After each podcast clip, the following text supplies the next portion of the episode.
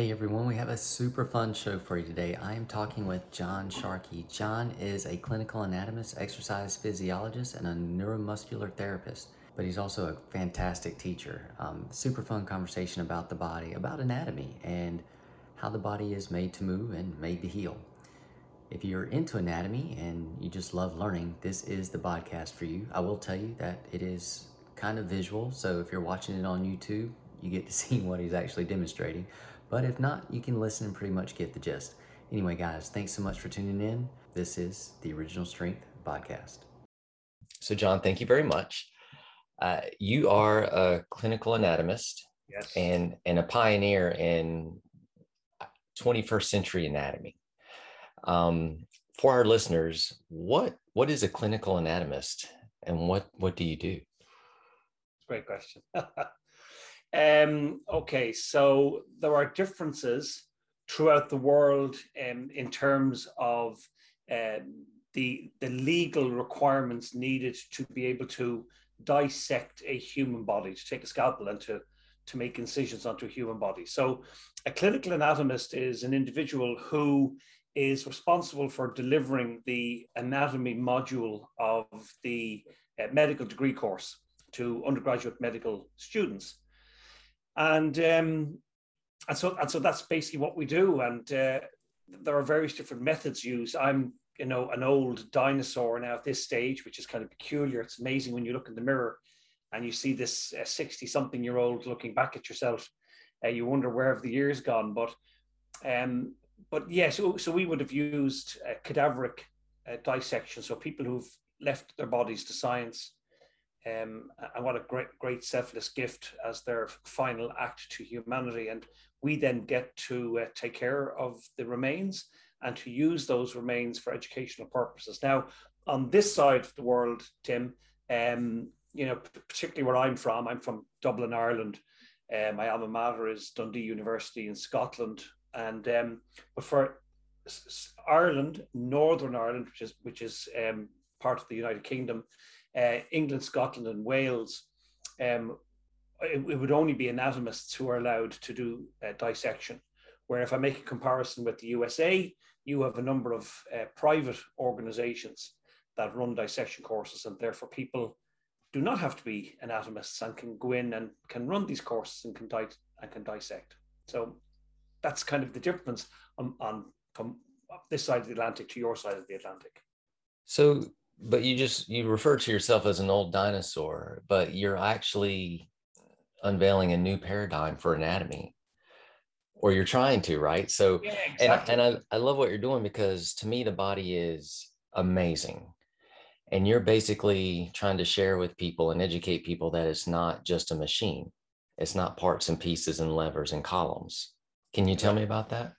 Yeah, sure. I mean, in, in terms of saying I'm a, I'm a pioneer, it's it's odd in a way from the fitness industry side of things. For example, um, I, you know, I can remember my sister saying to me around 1977, 1976, she said to me, you know, what really surprises me, John, is that you don't seem to have any particular ambition. You know, you don't have any uh, idea what you want in terms of a career. And I remember saying to my sister, Valerie, I said, wow, that's that's just not right. I said, I have ideas in my mind, but I can't match them up to something specific. We had no fitness. We had no, uh, particularly for me, the word health is hugely important. So, from a European perspective, um, I'm going to go all around the world here now, Tim. All right, it's just and then pull me back. But um, so I was in, involved in, in, establishing what was called the European Health Fitness Association, which then has become um, Europe Active. And now you have the reps body, so the, the of exercise professionals, you have them in North America, in, in Canada and, and um, USA. Um, we have them in United Arab Emirates, we have them in Australia, New Zealand, they're everywhere. And I didn't think we'd achieve that um, in my lifetime, but we have done. Now, what I will say as well is I don't believe the standard is very good, but at least there's a standard there. Um, and, and that's true, that's true the reps. Now, when I was first starting out as a youngster, we, we did not have fitness instructors. We did not have fitness instructor qualifications. And I joined the very first fitness center that opened here in Ireland with my brother. And I can remember people, you know, we had queues out the door, my people coming up to myself, my brother, and saying, what, what's going on in there? Like, what do they do? and we were trying to explain, you know, what this was. I mean, it was, you know, that's a strange thing to say to someone even like yourself, you know. And so I, I've been lucky enough to have worked with some of the world's real pioneers, you know, from the very earliest days, both in the, because I'm an exercise physiologist as well. So my, my kind of, the, the rocks upon which I'm built are you know, human anatomy, I'm a clinical anatomist, and exercise physiology. And I was really encouraged to ensure that I, I had at least those two strings to my bow. Um, because we, yeah, I think that anatomy is, is the is the rock upon which we're built, but you cannot have anatomy without physiology. Um, and so from from the, the, term pioneer, I suppose that's just a sign that you're getting old, you know. And I've been around long enough that people would say that, but I really want to say two things. One, um, I'm I'm I'm never confident that I've ever had an original thought myself and it's not it's not important to me that I did or didn't have an, an original thought. I'm not interested in that. I'm not interested in anybody naming something after me, the, the Sharkey technique or the, couldn't care less about anything. I care less about my family and my friends, and I care about leaving a legacy and about helping to educate people and to give them a particular vision. Because although we're going to talk you know, about maybe you know human anatomy, physiology, I believe that what we do has a much bigger impact out into our local community and into the global community. What we do and what we teach, believe it or not, Tim, what you're teaching even um, about, you know, helping people to take better care of themselves so that they can take better care of the people that they love has a huge impact on the world. And, um, you know, we're, we're, we're on the midst of a crisis at the moment now, as we can see with regards to global warming. Um, one of my uh, mentors was a, a, man by the name of uh, David Simons. And um, he was the first human being to go into space. A lot of people think that it was a Russian cosmonaut, uh, Yuri Gagarin, but it was actually David Goodman Simons who was officially the first human being to go into space. He was a, an American. Um, and he'd be known if I said Travell and Simons. A lot of people might know that those names from Travell and Simons myofascial trigger points. But David had written um, a very famous um, medical textbook with uh, Dr. Janet Travell. She was the first uh, female uh, doctor, female MD to go into the White House. She was uh, um, physician to John F. Kennedy. There's a, a, much bigger story there as well. But anyway, um, th- those two met and they wrote the, the what became the, the big famous red books, myofascial pain and dysfunction, the trigger point manuals. And then David was working on the third edition of that of that text and um, he got si- sidetracked. Now, what did he get sidetracked on? He got sidetracked on writing a book about global warming. And uh, this was the big issue for him. And so he never got to, to do um, the third edition. Myself and several other authors got to, um, I got to play a small part in that, but we got to, to, um, to write the, the third edition. I want to make the main point I want to say to you, Tim, is that, you know, it's, it's lovely that you say I'm a pioneer, but you know, and that's and that's great. And as I say, when you look back at a life lived, hopefully I have a few years left in me yet. Um, but yeah, I can understand why you would why you would use that word. I'm, I'm starting to head towards the elder uh, category, so and that's fine. But I, I just wanted to, to say that I'm standing on the shoulders of others. I really am, and I can't be confident that I've had an original thought because you know so many people long before me um, viewed the body from a holistic viewpoint, but it's so surprising in anatomy. And that we'll go through one or two interesting little points. Um, in anatomy, eh, you know, people talk about parts and it's a reductionist language. Well, if I was to, so this is off the, off the cuff, if I was to stand and I go into a forward flexion, and if I go from forward flexion and I go to lift myself to an upright position, and if I said to somebody, um, you know, where, where am I generating the forces in order to be able to, to do that? So it's a very simple motion. Well, it's as complicated as you wish to make it. Uh, but from a gross viewpoint, you've gone into forward flexion and you're now going to go to an upright position. Where are you generating the forces? So for those people that might be listening to us and they're trying to figure it out, you've bent forward, your feet are flat on the floor, you've gone into a forward flexed position, and now you're going to go to an upright position. Um, so you might say what hamstrings, you know, gluteus maximus, erector spinae muscles, you know, as a, as a kind of a gross response. But you see, I would say right. how many of us are familiar with, with Newton's laws?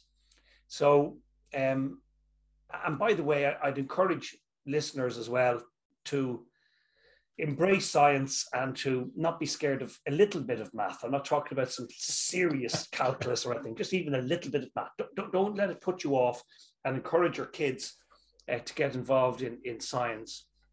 So we know that Newton told us a few things. For every action, there's an opposite and equal reaction. Lots of people might remember that one.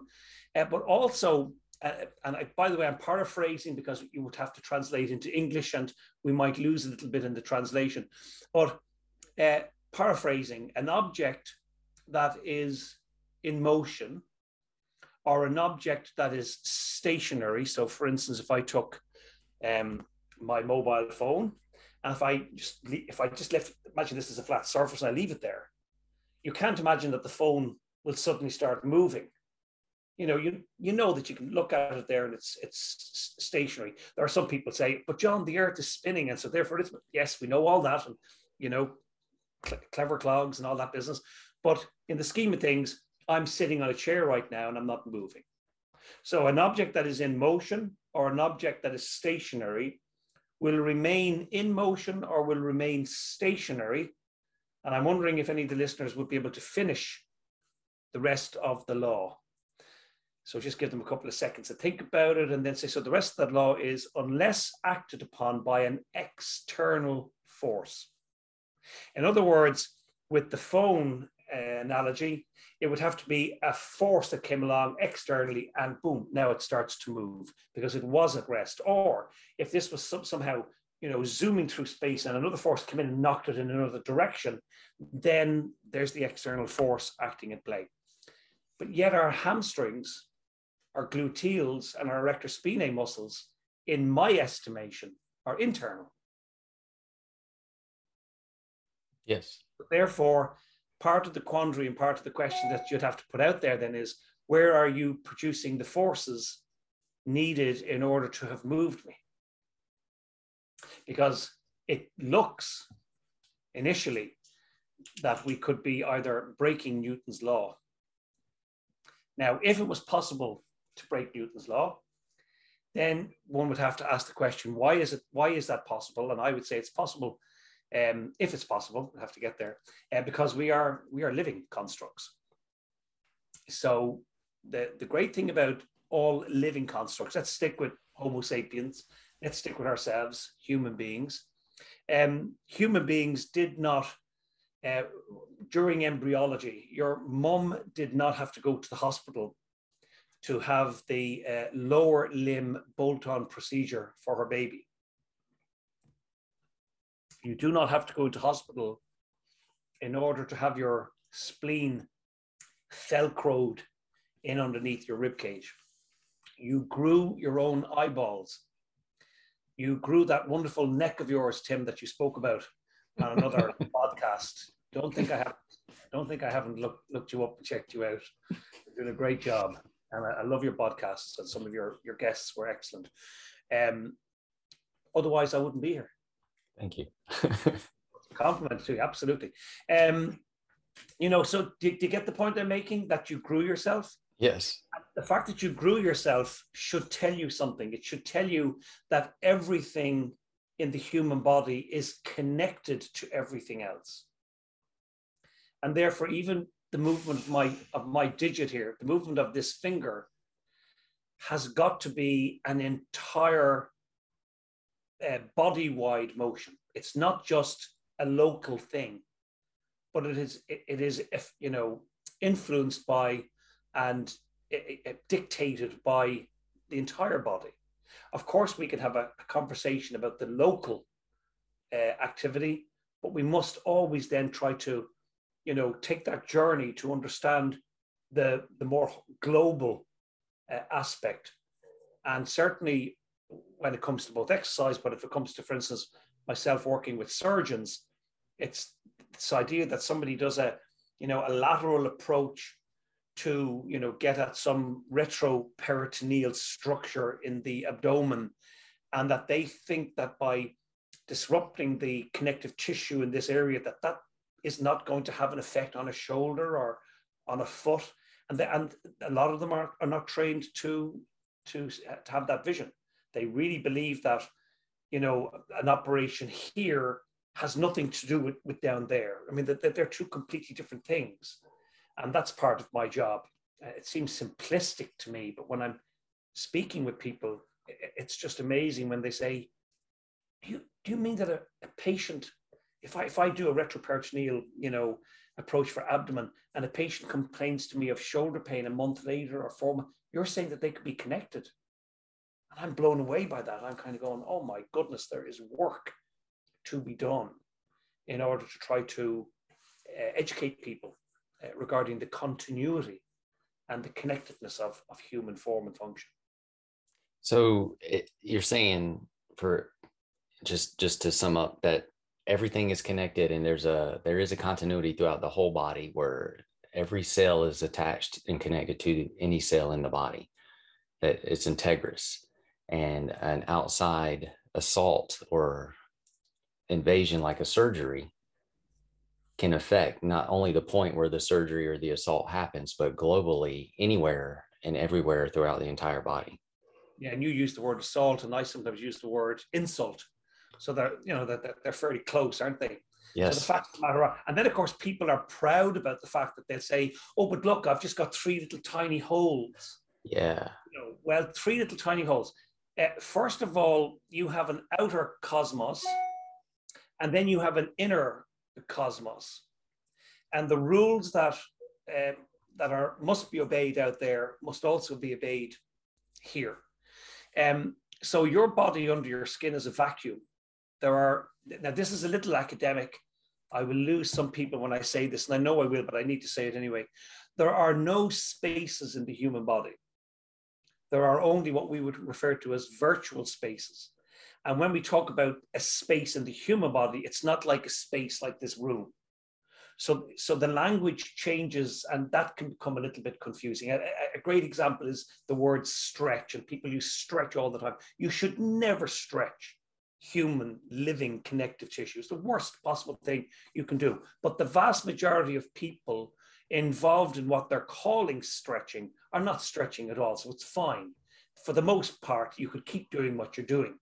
Uh, we have to really then you know, agree what the word stretch means. In fact, I was just dealing um, just earlier um, in, in the week, uh, last week, um, I was just dealing with somebody it's relating to um, DNA, a paper on DNA. I was talking to a, a colleague of mine, and um, they were talking about, it, you know, that when they w- were looking at DNA or uh, working with DNA, there would be a stretch of DNA. And I said, oh, that's interesting. You should use the word stretch of DNA. And then I went looking at other papers, and then I realized that, wow, this is a common term uh, used uh, with cellular um, biologists and others. They talk about a stretch of DNA.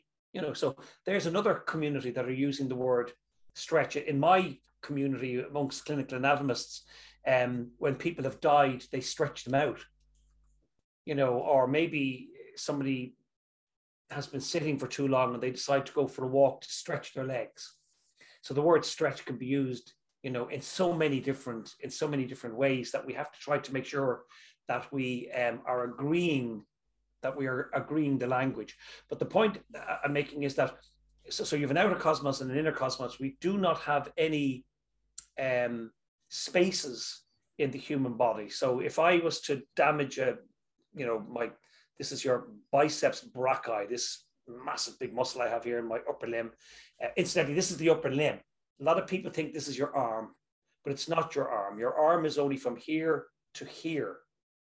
And of course, we sometimes, most of the language that we use in anatomy is Latin, but we borrow from other disciplines. So, for instance, um, for seagoing uh, uh, pirates and others, uh, sea, seamen and women, then they would have had nautical terms. So to, to be in front of a boat, in front was, so this would be fore.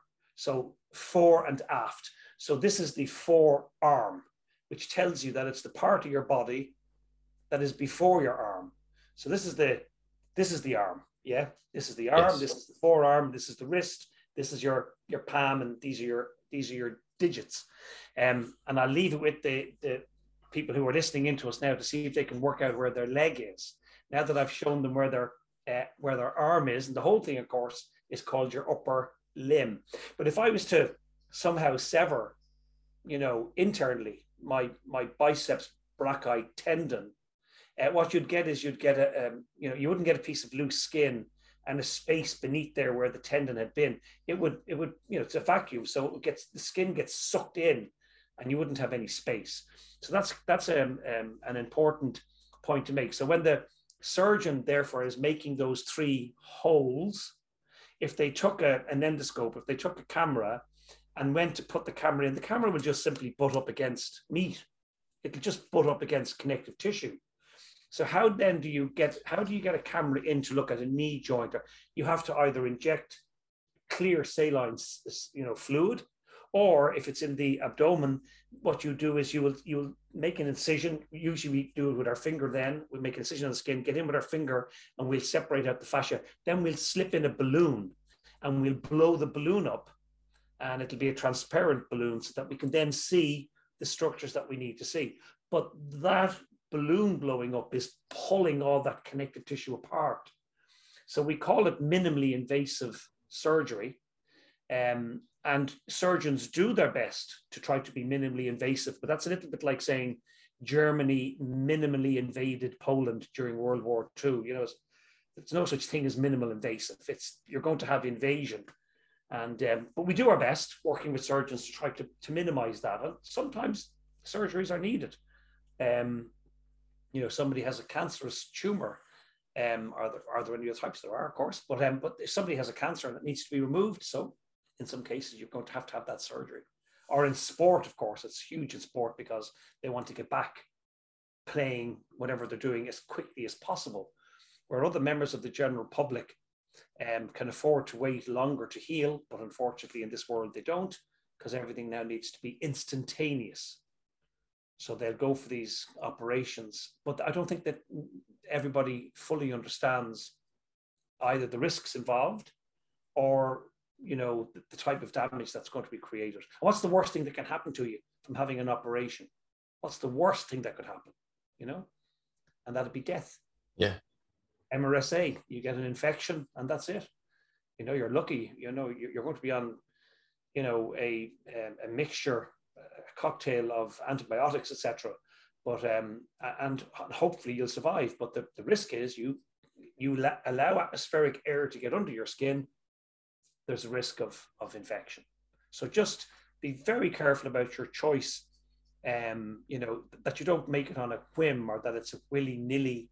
It's not willy nilly, you know, it's it's a very serious decision that you that you should make. And oftentimes people, I've heard so many people over the years say to me, well, I have a pain in my knee here. Like, okay. And so, yeah, I'm just going to go in and get it investigated.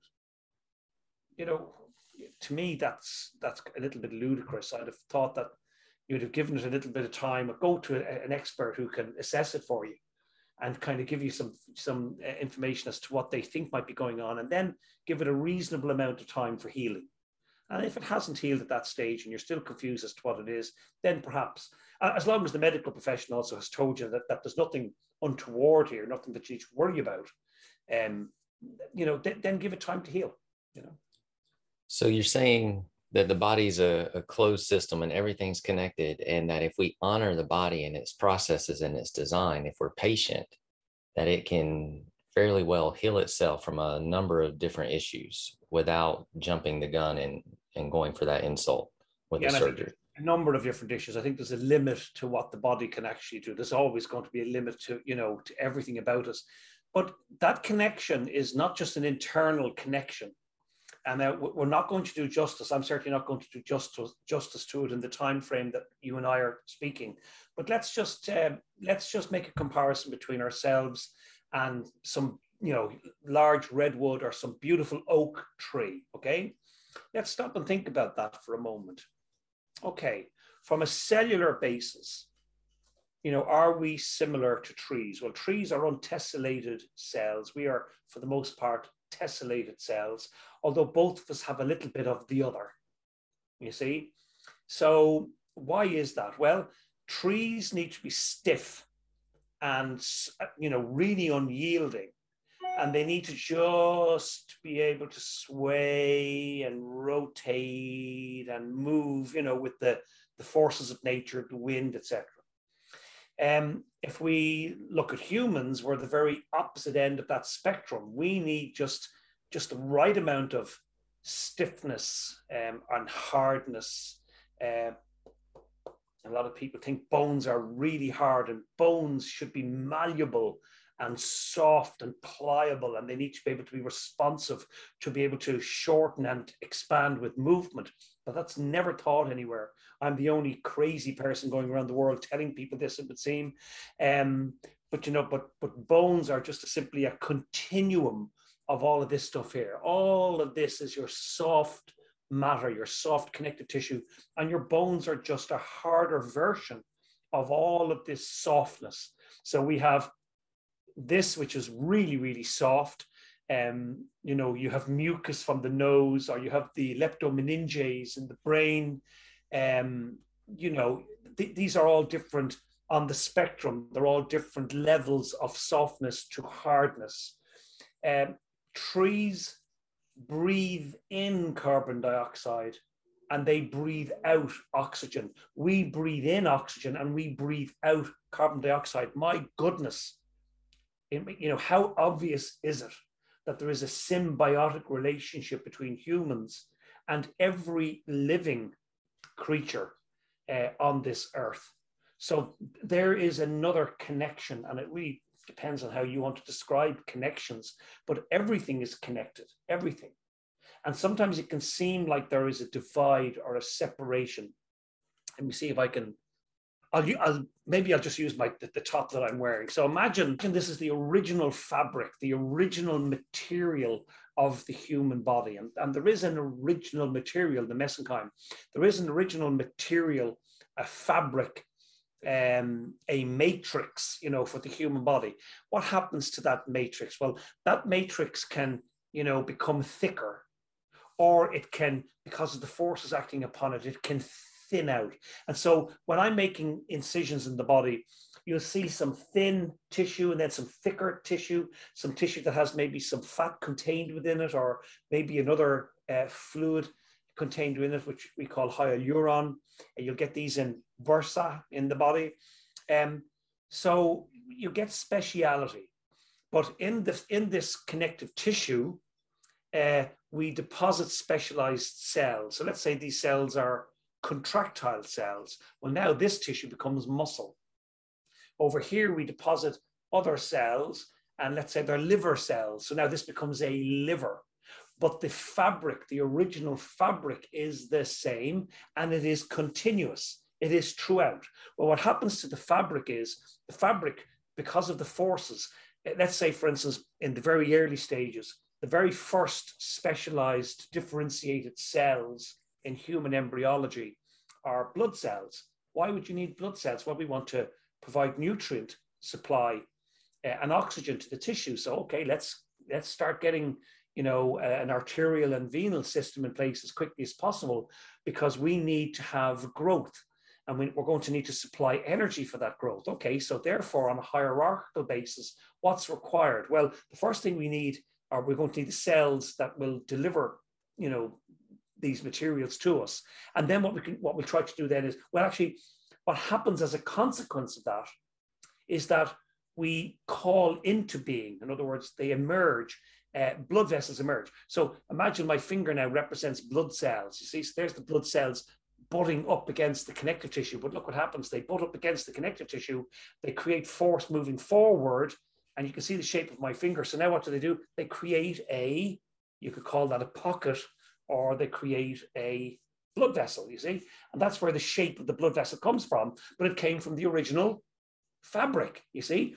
And then what the fabric can sometimes do is the fabric, because of the forces acting upon it, so here's the forces coming, and then the forces always come from posterior to anterior, from the back to the front. So humans grow from head to tail, and they grow from back to front. That's the way all humans grow. So what happens basically is we have this original uh, fabric. And now what happens is forces are operating from the back to the front in this direction.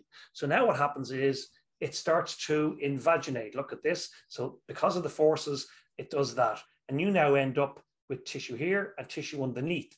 And if I came along with, with a scalpel and I cut this, I pull it up and I say, oh, look, there's another lamina, another layer below it. But of course, it's not another layer below it because all that was was in what we call invagination. Can you see it? Mm-hmm. So it's in fact, but if I pull it apart this way, it goes back to being the original fabric. So not only do you get invagination, which is that, we'll say, so there's the invagination. So it's like a pocket. I talk about pockets. So you get pockets. That's why you get your livers and your spleens and your bladder and all this business. But then it also rotates. And by rotating, it really thickens and becomes really strong, and you start getting ligaments. So all of a sudden, you start getting speciality in the human body. But where's the speciality coming from? Is it coming from DNA? No, it's not coming from DNA, believe it or not. DNA is only part of the story. It's coming from the environment and the forces acting upon the cells. And that's what dictates and informs the cell what to do um, and how to form. Isn't that amazing? That so is it's amazing. A combination. It's a combination. Now, remember, it's a hypothesis. So we won't get too carried away. But remember that everything I'm telling you could be wrong. Absolutely everything uh, could be complete and utter nonsense. Um, but it's a it's a, a, life of 40 odd years, and this is the best uh, you know version of the story that I can give you. So you're getting an original fabric, you're getting specialization. I'm always using spectrums. Spectrums are a wonderful educational tool. So on one end of the spectrum, you've hardness, on the other end of the spectrum, you've softness. If you want to talk about muscle fibers on one end, and you want to go into color, on one end of the spectrum, you've red, and on the other end of the spectrum, it's kind of silvery white, and somewhere in between, you've got an infinite uh, variation of pink, you know, red to white. Are you with me? And yes. so. We, so there you go. We could talk about exercise physiology. We could get into muscle fiber types, and we could use the spectrum again there. So that's what we have. We have hardness to softness, and as we age, and perhaps maybe if we're not as healthy as we w- should be, then perhaps maybe the bones are a little harder than they should be, a little bit more brittle and that leaves us maybe more prone to all sort all manner of issues, whether it's you know fractures or osteoporosis or osteopenia or whatever, or, or falling. There are so many different things to consider if the bone if bone health is not as it should be. So Oh, I got so many questions. Um, but let's okay, let's go. We'll stay with the spectrum. So bones, though, aren't just structure to hold your your skeleton or your muscles in place or give them something to move. They actually also they're soft, hard. They move. They can move. They can flex and contract and. Well, contract. There's a funny word. So you're using the word contraction every day of the week because it's part of your business. So what's the word right. mean? Well, I guess it means like a drawing in or coming together. That's Don't not know. bad. That's pretty cool. That's not bad. So again, for the listeners, what I'm going to say is, um, if you're really into this, if, if this is if this is your life, okay, imagine you going to a a mechanic, and you you go into the garage and you see this car there, and the, the guy's got the he's got the uh, the bonnet. What do you call the front of the car there? The bonnet. The hood. Hood. Sorry, the hood. Of course, it's the hood. So you got the hood up, and you you say you say to him, uh, "What's that? What's that thing called?" And he goes, "Oh, this thing here. And, Yeah, what's that called? He just, that's the that's the thing that goes vroom vroom. You know, yeah, but what what is it like? What's it called? Or even the fact that you've never seen under the hood. Imagine if you could, if you walked in, he says, "Well, I've never looked under the hood." It would be kind of strange. I really encourage anybody who gets an opportunity to be able to look under the hood uh, to take that opportunity. Well, what I also encourage you to do is take the language of movement. Take the language of the human body and look at those words that you think you know, think the words that you take for granted every day. And um, we now have the internet, which is fantastic. So look up the etymology of the word, look up the root meaning of the word. And when you've got 15, 20 minutes to spare, you're in some airport, you've got free Wi-Fi, you're, you're waiting for your flight. So you're sitting there drinking your, you know, your green tea or whatever it is, your you know Coke Zero, whatever takes your fancy, um, and you're just thinking, God, you know, maybe I could put these 15 minutes to you know to good use. Okay, go and look up a word, and you'll find that the word contraction means to shrink. As a physiologist, that caused, as a student physiologist, that caused me a lot of pain. I just really thought to shrink. I could kind of maybe I could see it in this direction, what we call a, a concentric contraction. But what about in that direction? It didn't really, it seemed to be very limiting. It didn't really help me to explain the process of what was happening. So, to, you know, to shrink, what's the word muscles mean? You, you probably know that one, Tim. I'm sure you do. Come on. No, I, I do not. I, I don't have a guess on that one. so muscles comes from the Latin muscularis. And the Greeks thought that if you lay a if you laid down a, a bed sheet on the ground and a mouse ran under the bed sheet, they thought that it would make the same kind of shape as muscles do under the skin. So they called that stuff that's deep to your skin, they called them little mice, muscularis. Now, for those people who think to themselves, oh, you know, I'd love to study, you know, about fitness and health and about exercise, but I'm, I'm no, I could never do it. I'm not academic. Listen, guys, the language might sound a little threatening and it might sound, you know, like it's um, beyond you. It's not beyond you at all. These are these are words and terms that were that were given to us by absolutely uh, wonderful, extraordinary people, but they were ordinary individuals. And they just put ordinary words, but of course it was in Latin or sometimes in Arabic and sometimes in French. So please don't be scared by it. Embrace it. Um, you know, have a plan, a plan of action that helps you to be able to investigate it. So it takes the fear out of studying anatomy and physiology. Um, a good tutor will help you do that and support you to do it. Uh, and then you grow to love it. You, you, you, because the, the history is beautiful. It's almost poetic. It doesn't really help us an awful lot. Gluteus maximus just tells us it's a big muscle in this area of the body. You know, okay, it's big. Um, gluteus minimus, gluteus medius. Okay, so there's a, a smaller one, and then there's kind of one in between. It doesn't tell us anything about it. You know, biceps brachii. Okay, so biceps is two, two Quadriceps is an interesting one. Quadriceps, because there's six muscles in it, but um, quad, you know, four. So we, have now discovered two, two other additional muscles in the quadriceps. So I'm not, I'm not sure what we're going to call them. Um, it really doesn't matter how many muscles are in the air. Well, it kind of does actually, because uh, I talk about what, what I refer to as site specific fascia tuning pegs. So I, I work on a local level and then a global level, you know. But um, okay, so how are we doing so far, and where where are We're we great. at? We're great. We were you were just talking. We were talking about the spectrum of bones aren't just rigid and they're not just still. They actually move. yeah. So in other words, the the original fabric, you simply lay down specialized calcium cells, um, hydroxyapatite, and um, you know, uh, and and the, the the tissue stiffens, it hardens so and it becomes bone that's what you do now depending on where it is and depending on the forces acting upon it, will dictate how hard the bone gets. So if you feel the uh, the distal end of your nose, if you feel that part, that's cartilage, that's bone. If you feel the rim of your ear, that's bone. But if you you feel your sternum and come a, about an inch off the sternum and feel that, that's cartilage and that's bone. But they're both bone.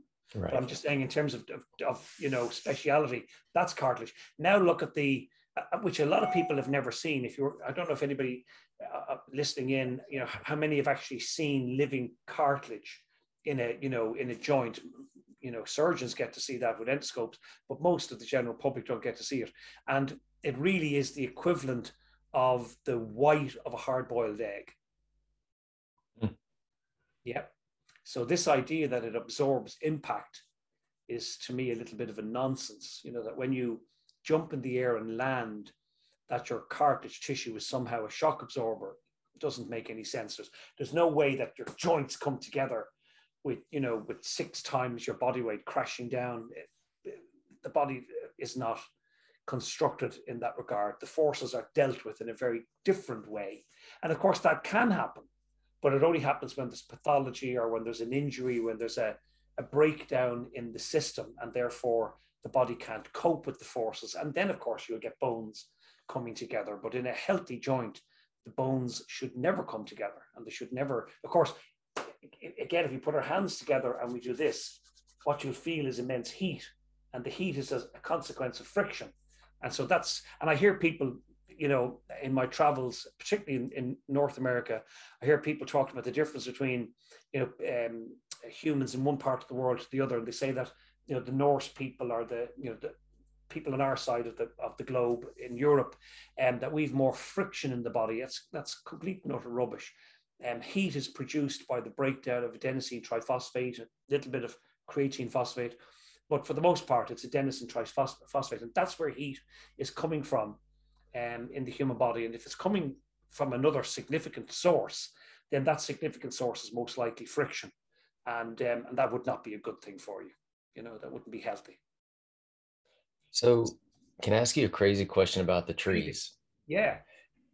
So you said everything's connected, and and this is when you were talking about the three small holes that a person might get. And, and is... I don't understand all the connections. I'm saying okay. Well, to the to the listeners as well and to yourself, you know, go and investigate, guys. Don't, don't think that all this is done and dusted and that we've had the last word or the only word. What I'm saying to you is there's huge amounts of fertile ground out there if you if you think to yourself, well, what can I add to the story? What can I bring that's new? You can bring lots that's new. Seriously, guys, that, that it's a it's a huge area out there that needs to be navigated just yet. And I've only got you know some suggestions and maybe a few that hopefully maybe some hypotheses in terms of of um, suggested answers. But sorry, Tim, go ahead. No, no, because like when you were talking about that, my mind started. You know, I, I'm I'm a, I'm a big kid, but I started thinking, okay, so if Bob gets a surgery, somehow that affects the trees in Bob's backyard and it affects the squirrels and it affects everything around Bob because Bob's connected to everything. And I was just trying to like, you know, see if you had any ideas on Bob gets surgery, he comes home, he's in pain. Uh, the you know he's anesthetized that begins to wear off after you know day and a half two days in you know, maybe he's not taking his painkillers as he should be, or he thinks, oh no, I don't take painkillers, I don't put that stuff in my body. And there's all sorts of people out there. But then he's got a short fuse and he's upset and he's angry. And he, you know, he shouts at somebody when he shouldn't have really shouted. And it affects the entire environment and it's going to affect everybody who loves. They've all got to love him enough to say, listen, you know, forgive Bob because he's in a lot of pain, you know, and he's he'll, he'll get over this and he'll get by this. But you have to have that support mechanism in place this is spilling out into your world, into your life. You know, um, it's amazing what people do when they've anger in them. You know, they slam the door, put the car in first gear, put the foot down on the accelerator, they drive out the driveway, they hit something, and they oh, yes. well, why do they have the accident? You know, it's because they didn't care. They cared less. You know, they're angry. I'm, you know. So believe me, everything is connected to everything else, and everything has a an impact on everything else. It just depends on how you want to describe it. But for me, um, you know, when I'm teaching about anatomy and physiology, I'm talking about it from a living tensegrity viewpoint. And I believe that t- living tensegrity impacts my life. And I hope it makes me a, you know, a good husband and a good dad, a good father. Um, you know, and not just because I'm holier than thou. I'm absolutely not. Uh, for my own vested interest, I want to make the world a better place for me as well. Um, I, I, I tend to think I've got fairly realistic um, expectations in my life, and the one thing I hope I, I I'm never as greedy. I hope I'm never greedy. I don't ever want to be greedy. I'm very grateful for everything that I have in my life, but I really despise greed. That's the one thing I don't like. You know. I love entrepreneurship and go for it. And that person needs to be compensated for doing a fantastic job, but just just not greed. You know, if you've got loads, then give loads away. That's what I'd say. Hey, I think I think you said it, but gratitude's probably the antidote for greed. so, yeah, gratitude. That's exactly. Be grateful, and uh, you know, if I shift off this earth, uh, if I'm not here this time next year, a couple of different things. One, don't don't be worried about me. Um, you know, because that's uh, that, that doesn't. What would bother me is my kids and how they cope when I'm gone. But I'll be gone, so I'll be absolutely fine. I believe you get one bite of the cherry uh, at this. I believe you get one opportunity. You don't need anybody to. Um, I don't anyway. Certainly, I don't need anybody um, to kind of place some some kind of penalty on me if I don't behave myself. I behave myself because I think it's the right thing to do. You know, I think it's a it's a good thing in life to be nice to other people and to to spread a bit of love to him. But we're going into a we're getting into another we'll start, next thing is we'll be talking about consciousness, and that's a whole other conversation. So, well, what do you know about consciousness? we could. That's another. Uh, we, will go down that. We'll go down that road maybe on another occasion. episode episode two coming coming soon. Um, for for because you mentioned it, just just so everybody's tracking with you, can you define living tensegrity for everyone? Okay, so um, I'm going to use two models, Tim. Um, this first one is called the squish because you can squish it. It's a child's toy. And this was made by um, a colleague of mine. Unfortunately, he passed away uh, a few years back now, Tom Fleming, Tom Flemons. And um, Tom was in Canada and he was a great character. And um, so what, what is this? This is a this is a model of the forces at play within cells. It's a model of the architecture of cells. So again, today, I think it would take me too long to, to go into the minutiae of it, but basically there are different um, geometrical shapes. And of all the shapes that could possibly support life, there is one shape that supports it, and that's called an icosahedron. This is an icosahedron. Um, and what you see then is, now this model is my friend, but this model can also be my enemy because it, it only gets us so far with trying to understand a living construct such as Homo sapiens, um, you know, a human, a human being. Um, and this one, by the way, I've, I've, been messing with it and doing all sorts, so it's a little bit out of shape. So, in terms of analogies, well, you a, a tensegrity, a tensegrity has two members. One member is infinite, goes on forever, and the other member is is non-infinite. So here we have the two members. This member here is, is discontinuous. In other words, you can see it ends here and you can see it ends there. So it is discontinuous. This member is representing the continuous member, the infinite member. Now, the, um, the thing about this, of course, is that this structure is man-made. So if I bring this up to the to the camera, you can see there's a little knot. Mm-hmm. So you have to tie a knot in this so that it's not actually truly, uh, you know, a tensegrity. It's it just looks like a, a living tensegrity. So we've one structure that is continuous, and we have a second structure then that is discontinuous. Well, people say that in the human body, the bones would be discontinuous, and then all the softer soft tissue would be continuous. But that's completely and utterly wrong, because the bones are simply a hard or harder version of the softer material. So where in a tensegrity you have two members, in a living tensegrity you only have one member, and you have one member that yes is is harder or softer, but depending on where you are in the spectrum, we have aspects of the human body that can instantaneously change from so one creates tension and one creates so these guys that they're the real tension makers and these guys are the compression makers. But in the human body we have you know various different elements to the human body that can in one moment be a, a tension maker and in an instant be a tensional maker. They they go through what we call fa- phase change. And um, so the human the human um, uh, model is a much more complex model than this. Um, but what you will see, which is nice in the tensegrity model, is that if, if we were to make a comparison between these guys and bones, what you see is that the bones aren't touching. Can you see that? Mm-hmm. And you can see that it's able to it's able to you know stay upright. It has what I refer to as lift.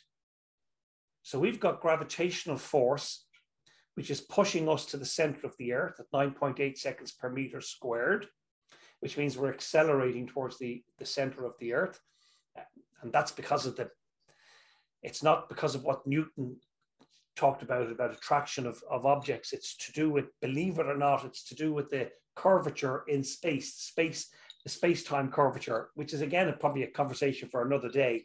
But Episode the point is, three. maybe number three. the point is there is gravity. In other words, things will fall to the to the center. There, things are being pushed to this, there is a force acting upon this, as we call it gravity.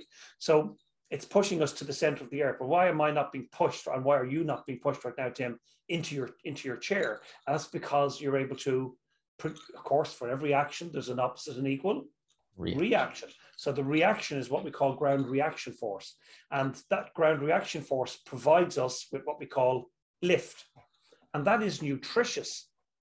So you're talking about maybe eating, you know, food. Movement is nutritious to the human body movement provides you with the appropriate forces of tension and compression that then get translated into physiology and metabolism. And yes, we need ATP to support that mechanism, but movement is nutritious. And if you did not have movement, then you're going to have a completely different environment. So think of some poor soul who's in a hospital somewhere in the world today um, and which one of those you know people is closer to death, yourself and myself, or the person lying in a hospital bed? You know, statistically, the person lying in the hospital bed. So really, movement is life, but movement is nutritious. I, I mean that literally. So it's not just the carbohydrates, fats, and proteins that, that you're, of course, alcohol is the fourth one. Let's get rid of the fourth one for just a moment. So proteins, fats, and carbohydrates, you know, you're taking them into your body um, but you know, they're not going to be of any great value to you unless you've movement. You know, so uh, movement creates the forces, and the forces create the movement. It's a kind of a it's a two-way system. So, so that's the tensegrity, and we are living tensegrities. So remember, this is just a model of the forces at play, um, and a, a nice description of the architecture based on this model called an icosahedron which, if you can see here, the icosahedron is based upon triangulations. So, for instance, in every textbook in the world, you have a lever based system, which there's nothing here. You, you, you just see one lever and a second lever, and you'll see movement. It's just complete and utter fantasy. It's a fallacy. You can't have it. Um, you know, it, so we, we are, and if you did have three, if you had that that third element, that gives you stability, but unfortunately, it doesn't give you any movement. In order to have movement, you have to have a minimum of four bars. And then once you have four bars, do I have? Well, I have a multi-bar system beside me here, but this multi-bar system is actually what's called a Hoberman sphere. But this is really nice, by the way. Again, this is another model that can really model much of the of the um, anatomy of the human body and of the physiology. For instance, if I breathe, pee, you know, or if I was to eat food, you see. So um, this is quite a nice uh, analogy, and this is made of plastic. So there's there's no one piece, no one you know module in this that's either lengthening or shortening. Yet the entire thing, if I said to you this was point A, this was point B, and this was point C. If I said, if I could bring point B towards point C, would it be reasonable to assume that I was lengthening something? I think most people say, yeah, that would look like you're lengthening something. Okay, well, I, I can pull it and I can bring it all the way to point C, and yet nothing has actually lengthened, nothing has shortened, but yet the entire structure seems to have lengthened. So, really, what you've got there is a shape change, a shape change towards expansion. And that's what we that's generally speaking what we like. We like expansive forces. We don't expand too much in the same way as we don't want to shrink too much. Um, so we just get that nice, you know, this that seems that's beautiful. That's a beautiful harmonic resonance right there. It's that's breath, that's life. That's so that's a that's a kind of a nice idea of a multi-bar kinematic, closed kinematic system. And that's what the body is doing. You cannot move one part of it without the entire structure being affected. Yeah. Yes. That's a Hoberman sphere. Beautiful um, present uh, to get somebody for Christmas. Um, you know, Christmas is coming up. Everybody loves Christmas. So, um, you know, you can get these guys in your local store. Go and go down to your local toy store. Um, you know, I know the internet's easy, but go down to your local toy store and support your local your local store. Why not? So, would you say living tensegrity is really just the wonder of the spectrum of the original fabric? Absolutely, and it's it's a discussion about the speciality within that fabric. It's a discussion about the continuity, and it's coming to terms with, like, I mean, for instance, you know, all over the world, but particularly in America, you guys are besotted with train lines and you know this train line here, and, and that's fine by the way. It's it's it's it certainly moved the story on in terms of con- of some kind of continuity, but that's what we would call a point to point postulate, and so it's wrong because it's linear. Mm-hmm. I mean, it, part of the story, it's only one part of the story, while the rest of it is a beautiful story um, and, and deserves applaud. But um, but really, we need to move on from that now. We need to broaden our horizons and try to come to to grips, come to terms with explaining the forces that are occurring in an omnidirectional um, fashion. So, like anatomy spheres, then. Or... Anatomy spheres. Well done, Tim. You're you're excellent. That's excellent. Um, my last. You just said that, and you, you know, I've been in many many classes around the world, and I wouldn't expect anybody to be able to come out with, with even that. It seems simplistic to you, but the fact that you just said use the word sphere, that's brilliant. That's excellent. You're well tuned in. Well, I've had a good teacher for the last uh, 40 some minutes. So, oh. okay, gotcha. Hey, so my last question was, um, and I, you just answered it. If, if looking at the wonder of the body and wanting to live your best life and preserve the gift, the body that you've been given, the one you get to create, what would be the best way to to keep it healthy so that it serves you well throughout your life? and uh, I think it's movement. yeah, because movement is what causes you know that those forces, and if you think about it, those forces, you know, they you can see they have a kind of a hydraulic effect. You know that that movement is high. So it's about moving fluids to the body. I have a colleague of mine, uh, Professor Hanno Steinke, who's up in uh, Leipzig, Leipzig University in Germany at the moment, and um, he and uh, his small team in his laboratory are just calculating uh, the amount of fluid that there is in the human body. I mean, we we think we know how much fluid there is in the body, but really that has that hasn't um, been been resolved in quite some years. So Hanno, uh, Professor Steinke, is looking at that now at the moment, and we'll see what the result is. So we, would expect it to be somewhere in the region of eighty two percent. Um, you know, of course, you drink water. There, there's no water in the human body. There's there's once you drink water, which is H two and O well, count seven seconds and it's in your stomach. And once it's in your stomach, it's no longer H2 and O, it's something else. So there's no water in the human body. Although when we drink water initially, of course, we need water, and we get the vast majority of our of our water and fluid from our solid foods. I think there are people who are too besotted with drinking too much water. You're, you're putting your urinary system under great stress um, you know, you you know, if you're exercising, that's different. You're losing probably copious amounts of fluid through sweat, um, or reasonable amounts of fluids through sweat. And there are calculations you can use to be able to work out how much fluid you've lost in a workout, and then how to put that back in a safe way over a period of time. Um, but but certainly yes. So um, movement, of course, is is the is the key. Movement enriches your life, and um, you know, being physical, being active, is is a, it's just a, a wonderful gift. You know. John, this has been awesome. Thank you so much for your time. Very good. Ladies and gentlemen, Mr. John Sharkey, a true teacher. Thank you, John.